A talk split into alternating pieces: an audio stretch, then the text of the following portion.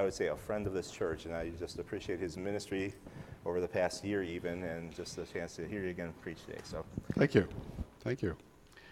Good morning. It's nice to be with you today. It's nice to hear the thunder, some rain. We really need the rain. I encourage you to be praying for the college, Faith Baptist Bible College and Seminary, that uh, we're getting ready to start a new year. And I don't know, you probably have heard that there is a, a very nice group of students coming this year. Um, I think we're expecting in the neighborhood in the, for the college in the neighborhood of 400 students or so, which is um, which has caught the the dorm situation by surprise. So they are scrambling to try to find new places for uh, for incoming students, and uh, so it's uh, that's a that's a good problem to, to have. But we're uh, we're looking forward to a good year. Take your Bible, turn with me, if you will, to Isaiah 52. We're used to turning to Isaiah 53, but Isaiah 52, and I'm going to read through just a few verses here as we get started. Isaiah 52, beginning at verse 13. Behold, my servant shall deal prudently he shall be exalted and extolled and be very high. Just as many were astonished at you, so his visage, visage was marred more than any man, and his form more than the sons of men. So shall he sprinkle many nations. Kings shall shut their mouths at him. For what had not been told them they shall see, and what they had not heard they shall consider. Lord, we ask your blessing as we open your word today. We thank you for the privilege to come before your throne with not only our prayers, but also our study. And we ask, Lord, that, that all that we do would bring honor and glory to you. In Jesus' name we pray. Amen. I don't know if you uh, when you when you are, are in a mystery book and you you're, you're, deep into the book and you've you've you've engaged the characters and you've you've uh, you're, you're following the plot and then all of a sudden someone comes up and says oh you know the butler killed him well some of you would say i'm no longer even going to read this book it's not even worth. It's not. Uh, you, you told me. You told me the end of the story. My uh, my dad, who is uh, now 90 years old, in June turned 90. My dad is famous for doing this with with movies. So you'll sit down at a movie, and all of a sudden, my dad will tell you the end of it. And so, uh, you know, usually usually he introduces it with, "Well, have you seen this before?" and then boom, here's the here's the last five minutes of the movie. And so what we what we say to Dad is is when, when he when, when he asks that question, we you cannot say a word. You you must you must remain silent. And uh, and in fact, it's so it's so prominent in our family that it's it's called doing a Dwayne. That's my dad's name. So, so sometimes when my wife and I are having these conversations, um, I'll say, Thanks, Dwayne, to her because she's told me something that reveals the end of the, the end of the story. Well, what you have here in Isaiah 52 is we have really in verse 13, that's really our text this morning, we, we have the end of the story. Now, you are, you are perhaps aware um, that the end of Isaiah 52 goes with Isaiah 53. There are actually, um, uh, in Isaiah 53, there are four divisions of three verses, what, what poetically you'd call a, a strophe. And so those four divisions in Isaiah 53 compose what we, what we call the suffering servant. And, and it is, a, it is a, a, a wonderful description of, of, of what Christ endured on the cross. And in fact, if you go to, if you go to Acts chapter 8, which we're, we're not going to go there today, but if you go to Acts chapter 8, where, where uh, Philip is talking to the Ethiopian eunuch, you remember where he's stopped at the side of the road in his chariot, and and he has been reading Isaiah. What, what portion of Isaiah has he been reading? He's been reading Isaiah 53. And, and Philip, it says there in, in Acts chapter 8, Philip opens the scripture and explains from Isaiah 53, and it says in verse 35, he explains to him Jesus. The, the, the subject of Isaiah 53 is Jesus, our Lord, and his, and his suffering. Now, there are in the Bible, if I somebody has counted them, I, I haven't, I'm borrowing the number, 1,189 chapters. Most of the chapter divisions are done very well. This is one that's not. In fact, the chapter division really ought to be, verse 13 ought to be verse 1 of chapter 52. Because, because this, this song that is in Isaiah 53 really doesn't have four stanzas, it really has five stanzas. And verses 13, 14, and 15 really belong in the same grouping as Isaiah 53. And so there's not four stanzas of this song, there's really five stanzas. And, and verse 13 is really the beginning of, of what is in Isaiah 53. Okay, is that follow you follow that along with that? That's but but understand there's a connectivity, a direct connectivity between the end of chapter 52 and what's going on in chapter 53. They really ought to be they really ought to be together. And so what you have in, in verse 13 is, is really the end of, of the story told at the very beginning. Now, Isaiah is not telling you the end of the story in verse 13 so that you lose interest and all of a sudden you don't care anymore about the story. Because then he proceeds to tell us the story of how verse 13 comes to part.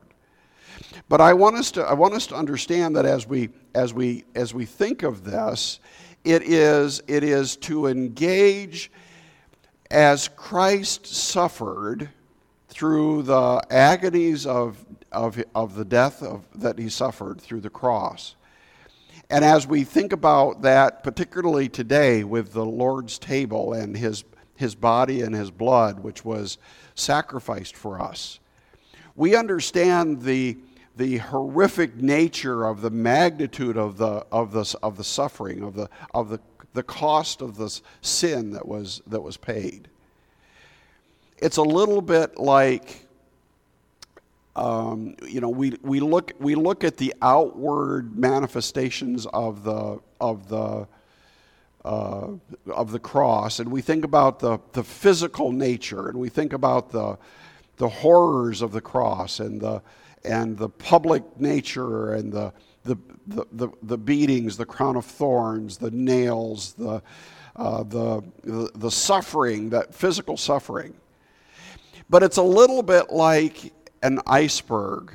You know what an iceberg is? You see, you, when you see an iceberg, an iceberg is what we're told an iceberg is 10% above the water, 90% below the water, just the way ice, ice floats. Well, we'll understand that when we look at the cross and we see the suffering that Christ had on the cross, we are only looking at what is visible. We're only looking at the top 10% of what Christ endured on the cross. The rest of the iceberg, the rest of the, the, the, the suffering and the sacrifice of Christ is accomplished in ways that we can't see. As the Father placed upon him the sin of us all. And so there is now, and I, I want to turn our focus a little bit here to understanding what is going on in, in verse 13. As, as Isaiah introduces the, the great passage on the suffering of Christ, he starts by telling us, My servant shall deal prudently, he shall be exalted and extolled and be very high. What is he talking about? What is, the, what is, what is going on in, in, verse, in verse 13? And, and I, I want to I wanna land here and develop an understanding, I think, of what Isaiah is trying to talk about. It is interesting, the first phrasing, Behold, my servant. My servant is in my New King James, it is capitalized. My is capitalized and servant is capitalized. My is because God is speaking. God the Father is the one that's talking. So he says, My, my servant. But you'll also notice that servant is capitalized, and I think, I think both are rightly so, but, but appropriately capitalized, because the servant is referencing the the, the Son, it's referencing the second person of the Trinity. Just look back with me, if you will, in Isaiah. Keep your finger there if you want, but Isaiah 42. I, I, was going to count how many times the word servant referencing Christ is found in the book of Isaiah. I didn't quite get that little task done, but you could, you could do that fairly easily. But look with me in Isaiah 42, verse 1. Behold, my servant, again, capital M, capital S, God the Father is talking about God the Son. Behold, my servant whom I uphold, my elect one in whom my soul delights. I have put my spirit upon him. By the way, this is a reference to the Trinity. God the Father is speaking about God the Son, the servant, and talking about God the Holy Spirit. You have a reference here to, to the Trinity in the Old Testament. Now he says, He will bring forth justice to the Gentiles. He will not cry out, nor raise his voice, nor cause his voice to be heard in the street. A bruised reed he will not break, and smoking flax he will not quench. He will bring forth justice for truth, and so on, all the way down through this passage. Who is the servant? Well, the servant is none other than Jesus. That is why in Acts chapter 8, uh, Philip, in describing these, these verses, is talking about Jesus. That's the interpretation. That's what Jesus means in part when he says, he opened up in Luke 24, it says he opened up the book of Psalms, he opened up the prophets, he opened up the, the teachings of, of the Old Testament, and he, and he taught to them about himself. That's what this is talking about. My servant is none other than Jesus Christ. And then the phrase continues My servant, Jesus, shall deal prudently.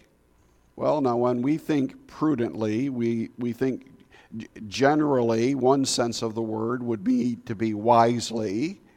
My servant will deal wisely. And certainly, there is the sense that, that Jesus Christ is the bringer of absolute righteousness and justice. And that is, that is true. But what is interesting is the same word translated here prudently is translated in, in Joshua chapter 1 at verse 7 and verse 8 as prosper.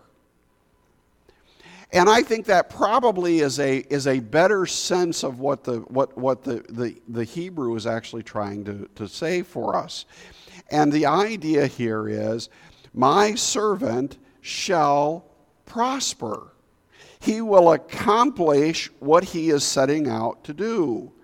And in fact, if you have a New American Standard with you this morning, it actually uses that translation My servant shall prosper.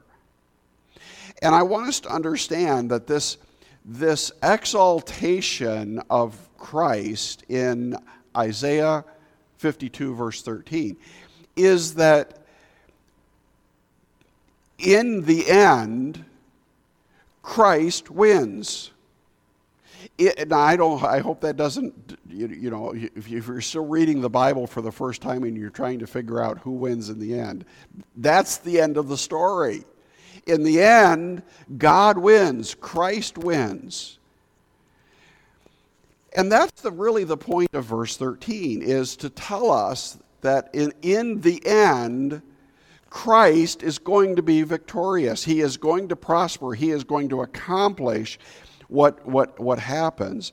And so I want to think just briefly here the three phrases um, in, in, at the end of verse 13 He shall be exalted and extolled and be very high. And I have spent uh, a long time trying to figure out what those three verbs actually are trying to teach. And I've done an extensive amount of reading and tried to, tried to, to spend a lot of time working through what, what, is, what is happening in, in the three verbs that describe the prospering, the accomplishment of Christ at the end of the cross, at the end of the, of the sacrifice, which is what the context is all about. Here is the end of the story, and how does it fit in with other, with other passages? And so, to me, to me, I think this is, a, this is, this is part of the crux of, of, of what's happening. So, as we think about the servant's career, um, it's very appropriate that we read this morning uh, in Philippians chapter 2. And in Philippians chapter 2, um, we, in, in, fact, you don't need to turn there, but I'm going to, I'm going to, I'm going to flip over and, and look at it just very quickly. Philippians chapter 2. We had read this morning who being in the form of God did not consider it robbery to be equal with God, but made himself of no reputation, taking the form of a bondservant, becoming in the likeness of men, being found in appearance as a man, he humbled himself and became obedient to the point of death, even the death of, cro- of the cross. That's Isaiah 53. Now, look. Therefore, God has highly exalted him and given him a name which is above every name, that at the name of Jesus every knee should bow of those in heaven and of those on the earth and those under the earth, and that every tongue should confess that Jesus Christ is Lord to the glory of God the Father. And understand that's the, that's the setting here in Isaiah 52, verse, verse 13. And, and so I think that each, each word, and we're going we're gonna look at each word separately in Isaiah 52, verse 13 exalted, extolled, and high. And I think that there is a, there is a summary embedded in this verse that really helps us uh, understand the career of Christ, the career of Christ after the cross. The first uh, the first term that is found in verse 13, he shall be exalted. He shall be exalted. I think that this is a reference to the resurrection. He is going to be lifted up. The word means to rise up or to ascend. Now, if you're going to rise up, if, you're going to ascend, if you're going to if you're going to be exalted, you first need to be brought low. And that is what happens to Christ on the cross.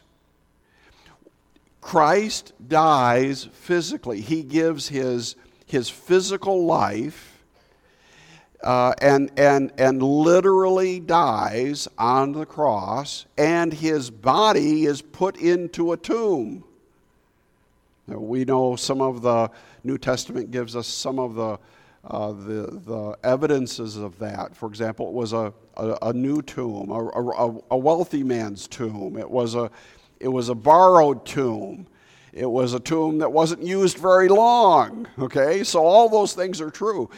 But Christ was brought low in, in judgment and in, and in the circumstances of the cross so that he could be brought high. This humiliation, this death, was so that he could have the career after his death, which begins with resurrection.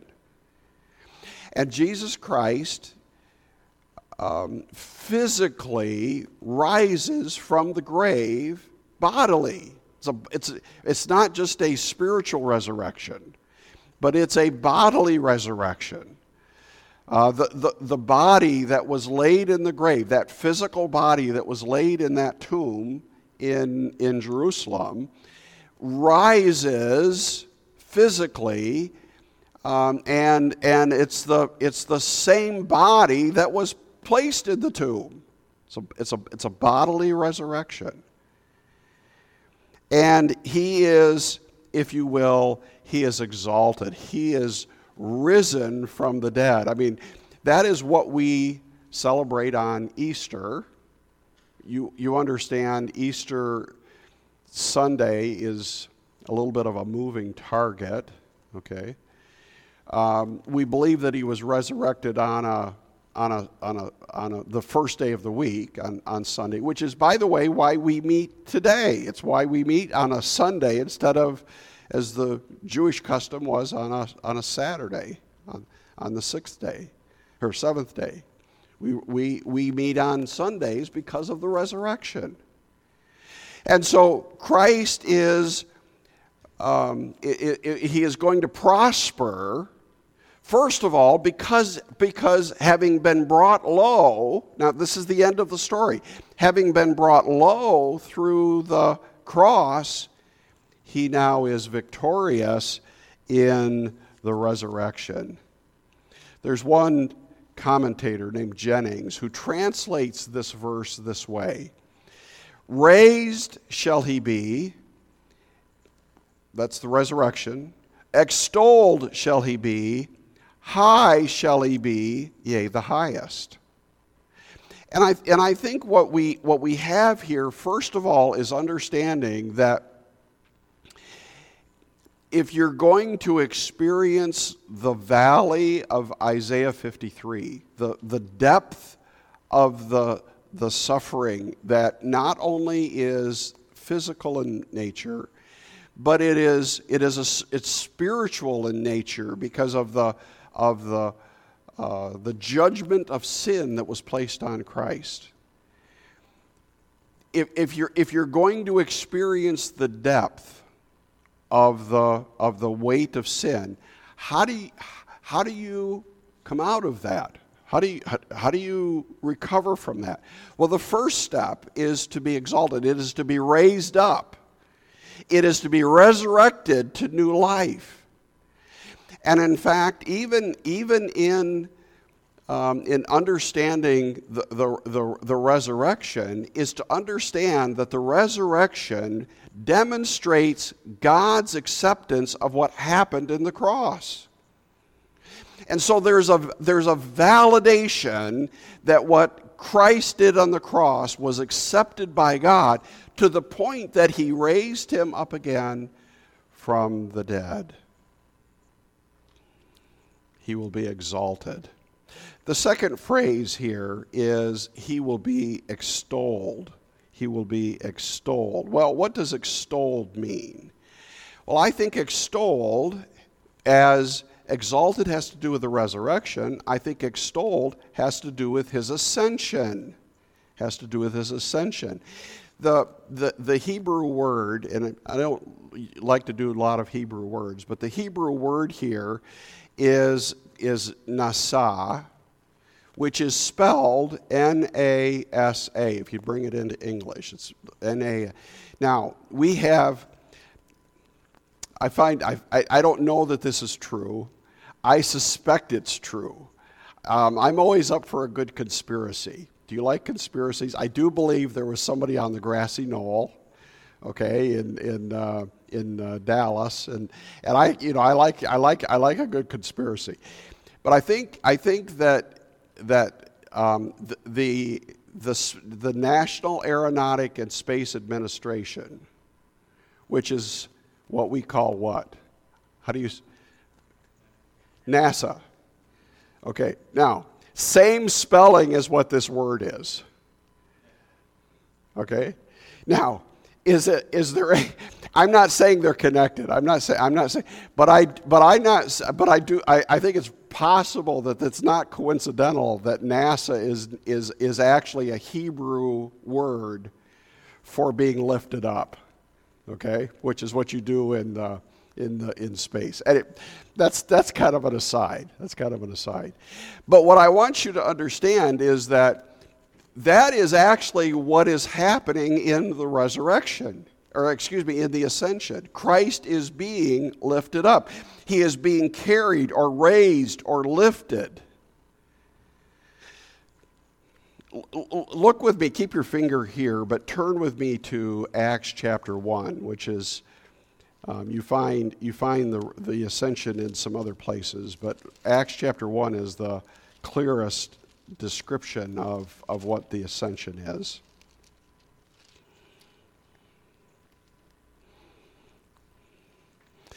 So we just have a statement of the Great Commission in verse 8. You'll receive power after the Spirit has come upon you. Now look at verse 9.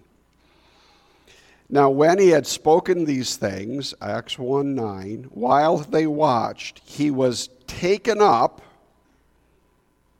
which is the meaning of Nasa. He was taken up, and a cloud received him out of their sight.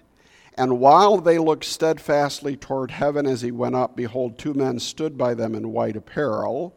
It doesn't identify them as angels, but we would understand them as being angels who also said, verse 11, Men of Galilee, why do you stand gazing up into heaven? This same Jesus, who was taken up from you into heaven, will so come in like manner as you saw him go into heaven. And so we see several aspects about his ascension. This is, this is the time when Christ is leaving the earth and going into heaven. So we, it, is, it is gradual. It's not boom, he's gone. It's, they, they, they visual, visibly see him lift off into, into the clouds. It's gradual, it's visible, it's bodily, just like his, his resurrection was bodily, so that same body is being taken into heaven, and he is received in the clouds, disappears into the really what we would call the first heaven, the first, the first layer of our atmosphere. He's, he, he disappears. And what is interesting is it's the same thing that will happen when he comes back again. When he returns, which we are still waiting for his second coming, he will return visibly, gradually, bodily, and in the clouds, we are told, interestingly. And so this, this ascension is really the, the culmination of his earthly ministry. Now, his earthly ministry, the 33 and a half years or so that he was on the earth, the the, the, the death that he died, being resurrected, the 40 days of ministry between the resurrection and the ascension. All of that comes to an end when he ascends into, the, into, the, into heaven. And so there is, a, there is the end of an earthly ministry, and there is now a transition to a heavenly ministry. No longer is Christ on the earth. Where is Christ? He's now in heaven. one of the one of the um, maybe we could call it forgotten doctrines in the Bible is actually the doctrine of the ascension. Because there is a lot that has to happen um, in the ascension. There's a, there's a lot of theology that is connected, connected to, the, to the ascension. So, for example, Christ says in John 14, Thomas says, you know, the question is, well, how do I, how do I, how do we get to you? But what does Jesus say? He says, I go to prepare a place for you. Well, Christ needed to leave in order to do that. What has Christ been doing for 2,000 years? He's preparing a place for us. Not only that, but Christ's ministry of intercession is, is one, of the, one of the primary things we think about Christ performing today. What, one of the primary ministries of Christ today is this ministry of inter, intercession, where we pray to God through Christ. He intercedes for us. And then we understand that Christ, the, the relationship between Christ and the Holy Spirit is so close. We understand that Christ, he says in John 14 and John 16, I must leave so that the Spirit can come. And it, it is the Holy Spirit, because, the Holy, because Christ has ascended, now the Holy Spirit can be sent. Understand here that this, this, whole, this whole experience of the ascension is part of the transition. It's the, it's the transition between the, the earthly ministry of Christ and now the heavenly ministry of Christ.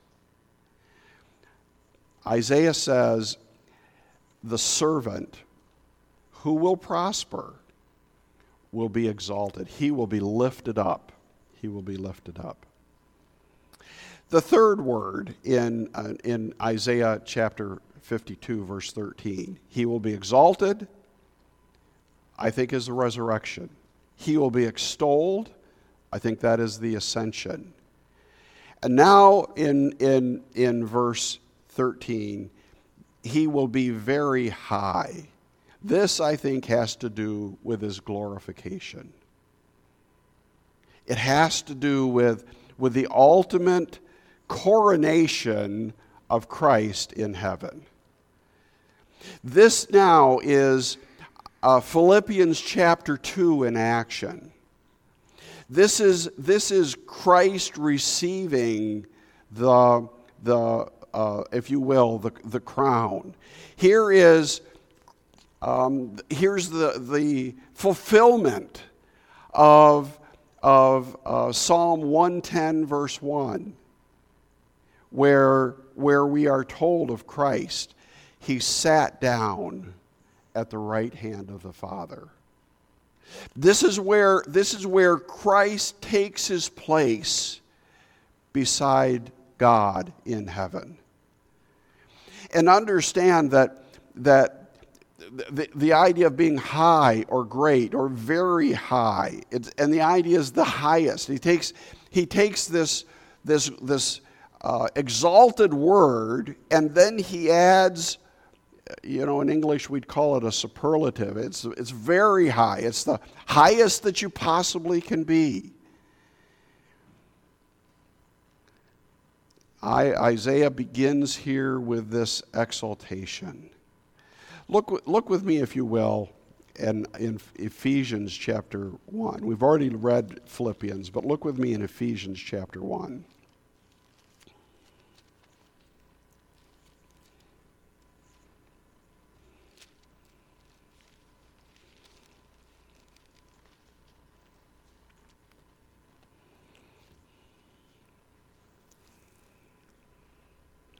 Now, the, the chapter is filled with these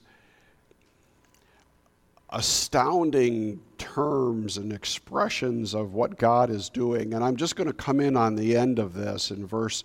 Let me let me let me look at you and look look at verse 19. I'm jumping in the middle of a sentence. And what is the exceeding greatness? Just think of the of the magnitude of the words that are used here. What is the exceeding greatness of his power toward us who believe, according to the working of his mighty power? which he worked in Christ when he raised him from the dead, that's resurrection, and seated him at his right hand in the heavenly places, that's Psalm 110, verse 1.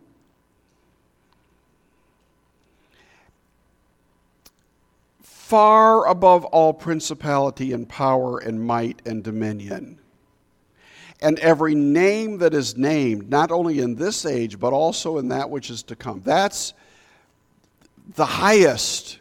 That's the expression in, in Isaiah.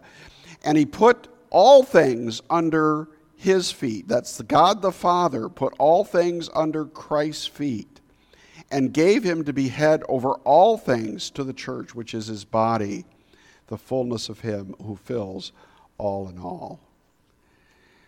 I find it amazing that what we have, I think, embedded in Isaiah's beginning of the suffering servant, we have, we have a statement of the end of the story. Here's the, here is the magnificent exaltation of Christ of what comes after the cross. He is raised from the dead. He is ascended into glory, ascended into heaven. And he is glorified, he is magnified, if you will, he is coronated and sits at the right hand of the Father. What a, what a wonderful career that our Lord, our Lord has and is still experiencing today. Listen, we, we, we experience the blessings today of Isaiah 53, 52, verse 13. We experience those blessings today. We, we have the presence of the Spirit of God because Christ was ascended. We, we, we have the, the benefit of the intercessory ministry of Christ because Christ, Christ is ascended. And he today is exalted because of what he did on the cross it's a, it's a, I think it's a wonderful expression that we have in the book in the book of Isaiah. And I and I would encourage you today. I don't know today if you know the Lord as your savior. I don't know today if you are here and have received Christ. Uh, if you've received the forgiveness of sins, and we would encourage you today, if you have never received Christ as your Savior, to, to do that by faith. Simply, simply receive what Christ has done for you on the cross. And as we go to the table today, we want to encourage you in, in what we have in the table is a statement of the cross. It's a statement of the sacrifice of Christ. But there is a lot that comes after for Christ. There's a lot for Christ that we have engaged in our lives on a, on a regular basis. What, what a blessing that is for us.